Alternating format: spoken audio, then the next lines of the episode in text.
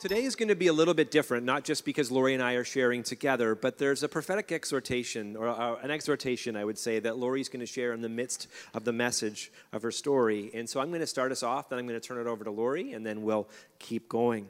Luke chapter 2, verse 11 is the anchor verse that we are living in this entire month, and it is this For unto you is born this day in the city of David a Savior. Everybody say, a Savior so, for unto you is born this day in the city of David a Savior who is Christ the Lord. And so, last week we looked at the words this day by talking about how God often uses the impossible or even sometimes just the ordinary as the backdrop in our lives to do something supernatural or to move in extraordinary ways. We looked at that last week, but today we want to hone in on this word of Savior. It is an interesting word because as North Americans, I'm not sure we love the word Savior. We like being heroes, but we don't often like admitting that we are in need of rescue ourselves. In a few weeks from now, did you know there's something called January 1st? We're entering a new decade. Now, how many of you in the 70s, 80s, and 90s were alive? Can I see your hands, please? Okay, those felt like decades. Is there anybody with me that the 2000s uh, just feel like all together? I know we're moving into a new decade, but it just kind of feels like the 70s and 80s and 90s, man, they were so defined, but the 2000s is just there. It's maybe just a feeling, it's just me, okay. But in a few weeks, in a few weeks, uh, we're going to be going into 2020. And some of us are going to be celebrating and setting New Year's resolutions. I have some bad news around New Year's resolutions. And it's, it's not that you don't know this, because maybe this could be your experience, but this is, this is wild. Did you know statistically that 92% of New Year's resolutions are failed within week one? Turn the person beside you and once again look around the eyes and say, Congratulations, good on you.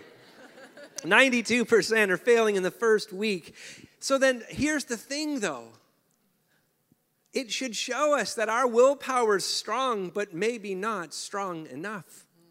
Maybe, just maybe, we need something stronger and different. And of the 8% who succeed, there is this eerie underlining, underlying reality for us oftentimes in North America, which can be on the other side of goals, which are good, on the other side of education, which is good, or promotions, or eating healthy and six pack abs. All good things, sort of. Especially the last one, or so I'm told. All good things. But here's the truth is we may be more educated, but that doesn't make us more kind to one another. Is we may be more wealthy, but we still struggle with greed. We may be more fit, but still frustrated by the deeper struggles, maybe of comparison within us. The dogma of Canada is try harder and try harder and try harder. And if you really have a vulnerable moment with a lot of Canadians, you will find that even on the other side of their goals, there can be this persistent not enoughness, this feeling of my ideal self is always just out of reach. And so, with all of our talk on diversity, why is it that we still can't get along? With all of our education, why is it that this divide seems to be growing deeper. With all of our wealth, why is it that inequality is still such a problem? Our country continue to asks us to look in and look out, look in and look out. But Christmas invites us not just to look in and not just to look out, but to have the courage to look up, to admit that we need a Savior, to look up, to look higher. William Irvine describes in our North American culture this word called misliving. It's this underlying ache or this underlying thing that is just there, that there's a danger. This is what he says there's a danger that you will mislive, that despite all of our activity, despite of all of our pleasant diversions that you have enjoyed while alive, you will end up living a bad life. Not a good bad, but just with that sense of regret. There is, in other words, a danger that when you are on your deathbed, you will look back and realize that you wasted your one chance at living. Instead of spending your life pushing something genuinely valuable, you squandered it because you allowed yourself, we allowed ourselves to be distracted by the various baubles that life has to offer, which in the end don't matter as much as we think. Lori, miss living. Yeah, and I think too for us, even as believers, sometimes we think that because we're believers, because we have the knowledge of the Savior, because we've been saved, because we recognize that we're broken, that we don't get caught up in misliving. But but honestly, I'm here to tell you this morning that it can happen to us even as believers, that we can get caught up into a cultural way of living that we don't even realize the spaces and the places that God has is not a part of, or the spaces and the places where we've allowed so much of the world to become a part of how we live our life. About a month ago, I took most of our staff team down to a restoration training prayer conference down in Toronto. And um, really, what it was was it was a training on deliverance ministry. And if you don't know what deliverance ministry is, it's a ministry that exists in the church to help people get free from things that are holding them back, areas of their life. It's not when your head rotates right the way yeah, around. That's yeah. the movie. yeah, totally. But it really is a powerful thing. And there's a church down in Toronto who is doing this ministry just so beautifully and powerfully powerfully. We wanted to go and learn from them. And so while we were there, I asked the leader if I could actually receive some deliverance ministry while we were there. I wanted to experience how they do it, but I also knew as I, you know, was just taking stock of my life that, you know, the last 10, 12 years, there have been a lot of challenges. There's, there's been a lot of hard things. And I, and I had just guessed that there was some misliving happening in my life. And I just wanted to deal with it. I just wanted to sit and, and take stock of my life and really ask God, invite God into every space that was not from Him. And so I sat down with this team of people that I'd never met before, and they had taken some time to pray for me ahead of time. They didn't know me, they didn't even know my name, they didn't even know, they just prayed for, you know, woman number two, who that was me, and they asked God, What do you want to say to woman number two? And so when they sat with me there, they had some different words and questions and scriptures and pictures that God had given them for me as they prepared ahead of time. And they sat with me and they said, Does the word dread mean anything to you? And I was like, dread. Okay, that's that's a really intense word. Um, okay, and they said, does that does it mean anything? And I said, well, actually, what's weird about that is every day when I wake up in the morning, when my alarm goes off, for a, a, long time, as long as I can remember, I've had this overwhelming sense of dread. It's the uh, first my, thing that I feel. My apologies. Just a sense of being overwhelmed, a sense of like, uh, and then as quickly as it comes, it leaves. As quickly as, you know, I, that's kind of the first sense, it goes away. I don't dwell on it, I don't think about it, and then I just go on with my day. And I, I haven't given it a lot of thought other than what I said to them is I don't really know why I feel that way because I love my family, I love my life, I love my job. I'm so I'm so grateful. I don't really know why I feel that way. So they said, wow, that's really interesting. We're going to ask God. We want you to ask God right now, where did that come in? So we just all took a moment and I closed my eyes and they said if you just just think about you know ask God where it came in and if you get any pictures or any memories or anything that comes to your mind share it with us. So you know I just took a minute and I asked God and I, I, try, I tried to imagine like where did this come? When do I remember feeling it for the first time? And I couldn't really specifically identify it but one picture did come to my mind. And it was the memory that I had of when Jason and I were installed as lead pastors of Life Center. That's the picture that came to my mind. And I remembered it very vividly. I saw it very vividly. I remember what I was wearing. I remember where we were and what, hap- what was happening around. And I shared with them that, that on that day, this was the memory that came to mind. And on that day, I felt this overwhelming sense of um, of nakedness and vulnerability in that moment. That, that literally, when we had stood and been prayed for to become the lead pastors of Life Center, that we had come out from underneath a covering where we were once covered and protected under the leadership of Life Center. We were now coming out from under the covering, and we were out front, and now we were the covering, and now we were the covering for the church, and we were the covering for the staff. And it felt very heavy and it felt very vulnerable. And so they said, Oh, wow, that's very, very interesting. Let's ask God what his truth is about that. So literally, I just closed my eyes again in a moment, and in an instant, I felt the Lord say to me, That was a yoke I have I, I never gave you. You picked up a yoke that day that I never gave you. It didn't come from me. And so then I literally asked the Lord, Lord, what is the truth? What is the truth about the situation? He said, You were never called to be the protector of the church, of the people, of the staff. That's my job. And he said, You are not out and exposed and vulnerable. I am your protector. I am the protector of the church. I am the protector of the staff. That's my job. That was never something you were meant to pick up. And literally in an instant, in an instant, that revelation, that truth was repl- replaced the lie, and and it, it was gone. I could never not believe that anymore. It literally was like an awakening happened in that moment. But what's so interesting about that moment is that, so I went back to my hotel that night, I went to bed, and I thought that was, wow, that was awesome, that was so great. But actually, that was just the beginning. And I have a sense that for all of us in this season, that God is bringing revelation in our lives. But as He's bringing revelation about specific things, it's actually not the thing. It's, it's like it's opening the door for all the things that he wants to speak us about. And that's exactly what happened. And so I went to bed that night, went to bed quite late, had a very restless sleep, and early in the morning, five o'clock in the morning, I woke up. We had to go to the, the training all day, and I was like, oh man, it's five o'clock in the morning. I need to get some sleep. I'm so tired. But I, I had this vision of Jesus in kind of in the room. It just was a picture in my mind, and I, I, I felt like Jesus was putting his arm out like this towards me and saying, Lori, come, I have something I want to show you. And for a second, I actually thought, I'm so tired. I think I, you know, and then I was like, whoa, what? Wait a second. Jesus just told me he has something to show me.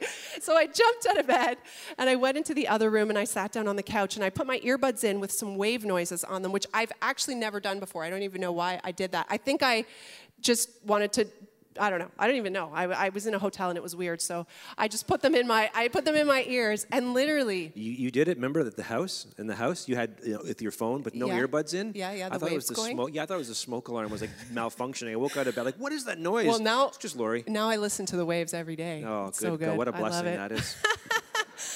Anyways, so I, and I felt literally like Jesus took me somewhere. He he just he literally brought me into this this beautiful, beautiful secret place with him, and he began to speak to me.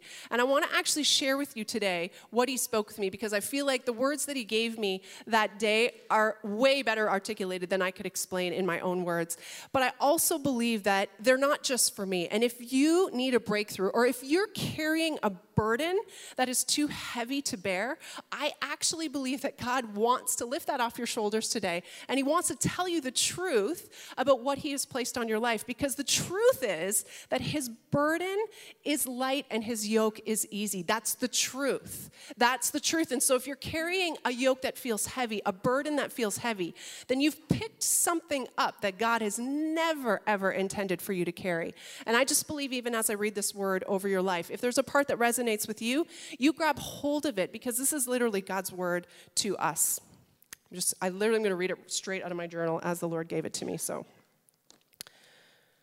all right. So that morning, so this is the next day after this moment of freedom happened in my life. This is the next day. And after God spoke this word to my life, this is exactly what the next month of my life has been. And it has been beyond anything I've ever, ever experienced. So he said this I want to delight in you, and I want you to delight in me. I love you more than you know. I want you to know and understand my love because, because you did all because if you did all the earning, approval, if you did all, sorry, okay. It's literally like my scratches, so bear with me, bear with me. Because if you did, all the earning, approval, and striving would disappear in my love. Is found perfect rest, perfect peace. There is nothing that matters other than spending time in my presence because my, in my presence there is fullness of love. Busyness and worry only distract you from my presence. Allow the great depth and power of my perfect and complete love to replace every lie that you are not worthy, that you have to work to earn your worth, to be replaced with a complete assurance of my complete love. Anchor your soul in my love, bind yourself to it, and never go anywhere without it. Let the anchor of my love limit you from living in fear, worry, stress, anxiety, disillusionment, and dread. For so long, you've been trying so hard, working so hard, running in an effort to earn the love I have already given to you freely by my grace. Because there's nothing more in the world than I desire than you. For too long, you've believed that you had to do it all yourself. You've let the cares and concerns of the world limit your peace, your joy, your hope, your purpose. And I want to give you a new limitation today. I want you to be limited by my love, limited to, the ex- to experience only peace, only joy, only hope, only rest. I want the power of my love to limit you from engaging in the cares of the world and constraining you to live a life of deep abiding. You've been living with limits for a long time, but those limits have been a yoke that you have picked up in an effort to continue to earn something you can never have by earning. Stop striving, stop working for my love. You already have it. There's no more that I can possibly give you. It's already complete and perfect. Earning detaches you from the anchor of my love because when you try to earn my love, you make yourself the way to me. You will never be or can never be the way to me. I am the only way and I have already given it to you freely. You must stop reframing your destructive ways and self justifying them.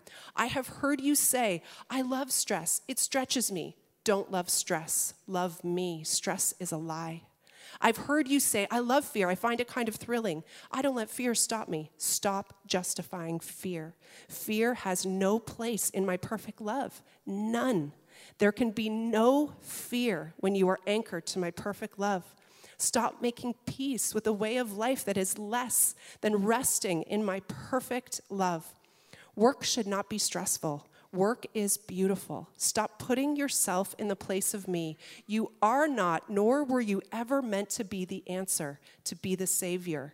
You like to try to because momentarily it feeds your ego, but every time you give in to the gratification, of somehow being the Savior, you believe a lie.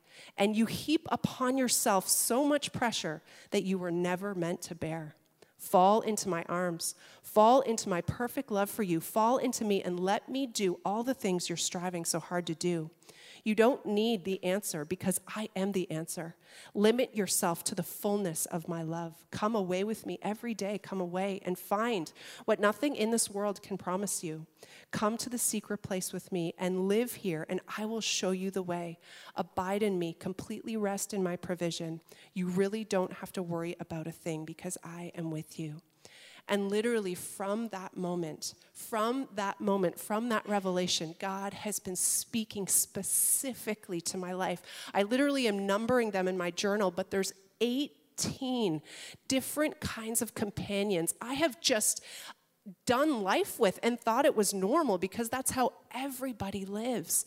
But it's not. God is literally calling us to a higher way of walking. He's calling us to live a life of peace and love and joy and patience and gentleness and kindness and goodness because that is the fruit of His Holy Spirit in us. We don't have to live a life full of stress and hurry and busyness and worry. He literally has made provision for for us, for those things in his perfect love, completely and wholly, and it's beautiful.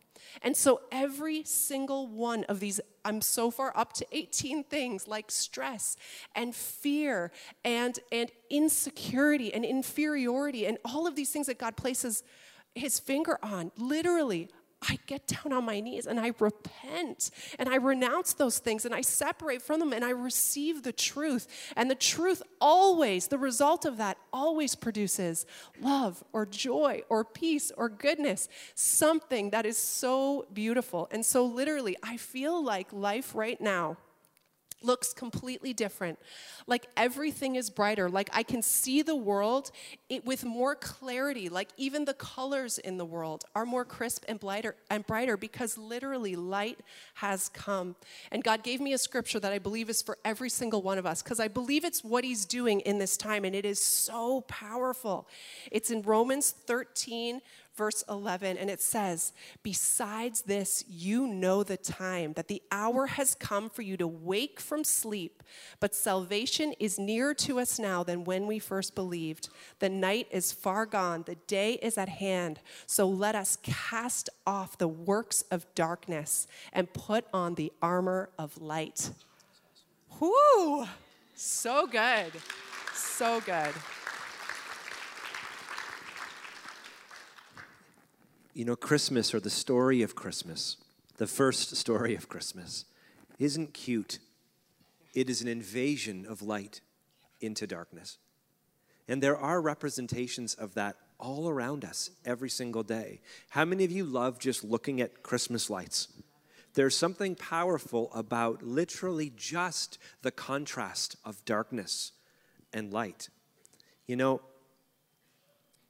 Christmas is a rescue mission from God to us because there is a cultural lie.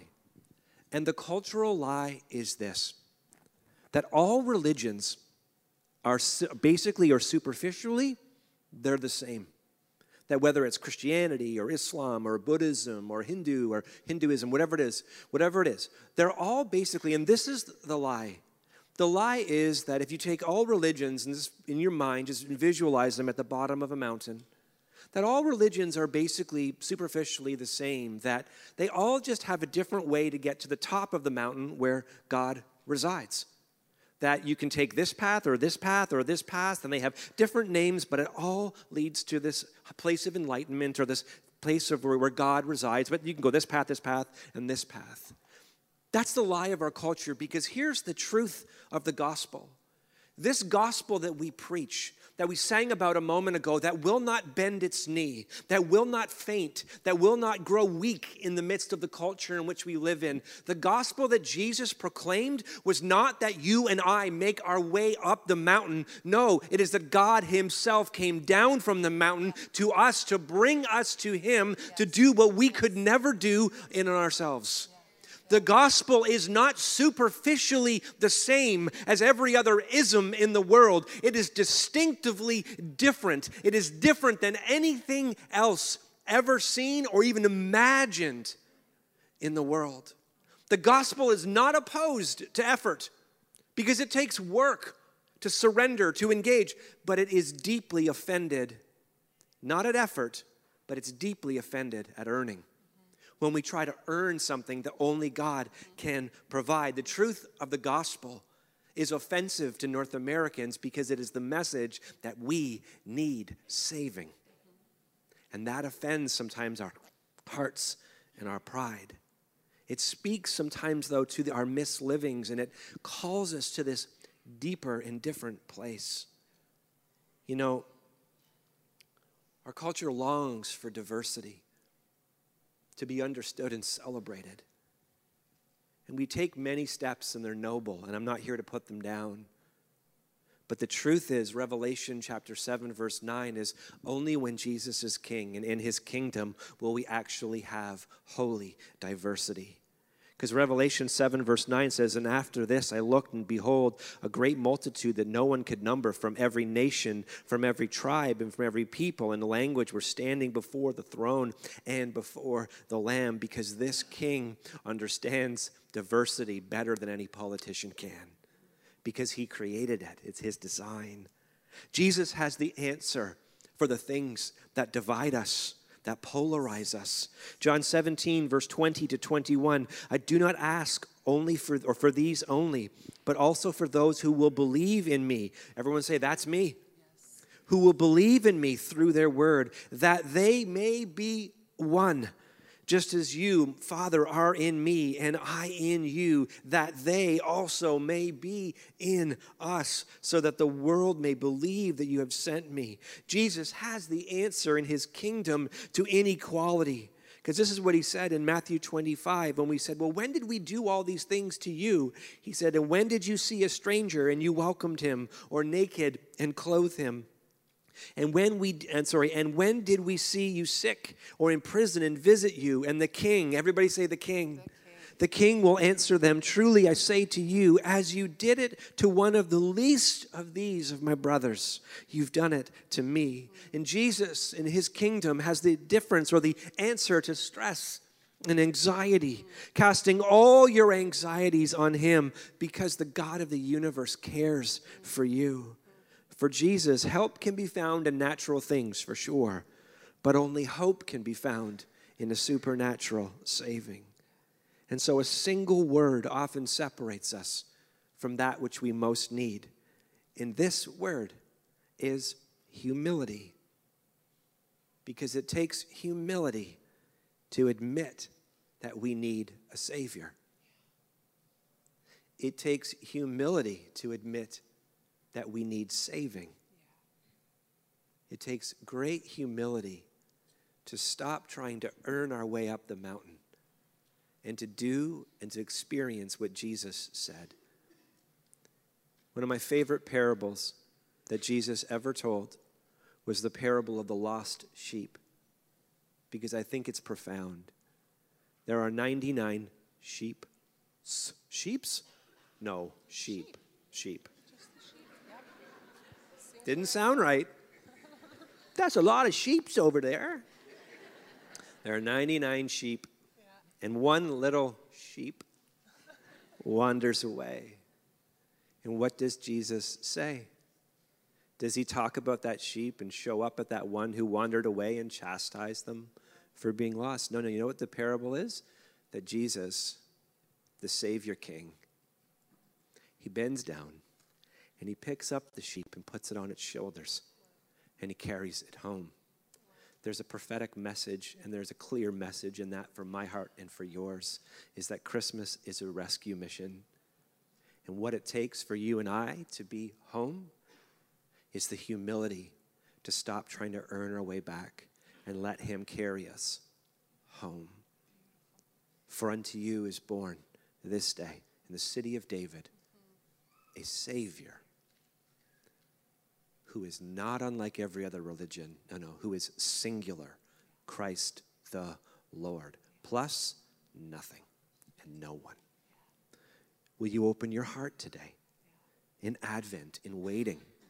Will you continue to you know, pray for your friends and family that this Christmas season they would join the 78 and open their heart to saving? Lori, would you lead us in prayer? Yeah, I'm going to ask you to stand right now. And if you're here today and you have never given your life to Jesus, if you never had kind of that first salvation moment, that scripture we just read, I love how it says, For salvation is nearer to us now than when we first believed. You know, we ongoingly need to have revelations of what God has done for us and what that means for our life. And so I'm going to invite everybody just to pray together, just as a prayer of fresh renewal and fresh openness to what it is that God wants to speak to us in this season. So, would you say, Dear Lord, thank you for loving me just the way I am, but loving me enough not to leave me the way I am. I know that I'm a sinner, broken and needing to be saved. Thank you for sending your son, Jesus to die for my sins. Thank you for raising him from the dead so I could have freedom and be forgiven. I thank you for this gift that comes to me by grace alone. I receive it afresh today. In Jesus' name. Amen.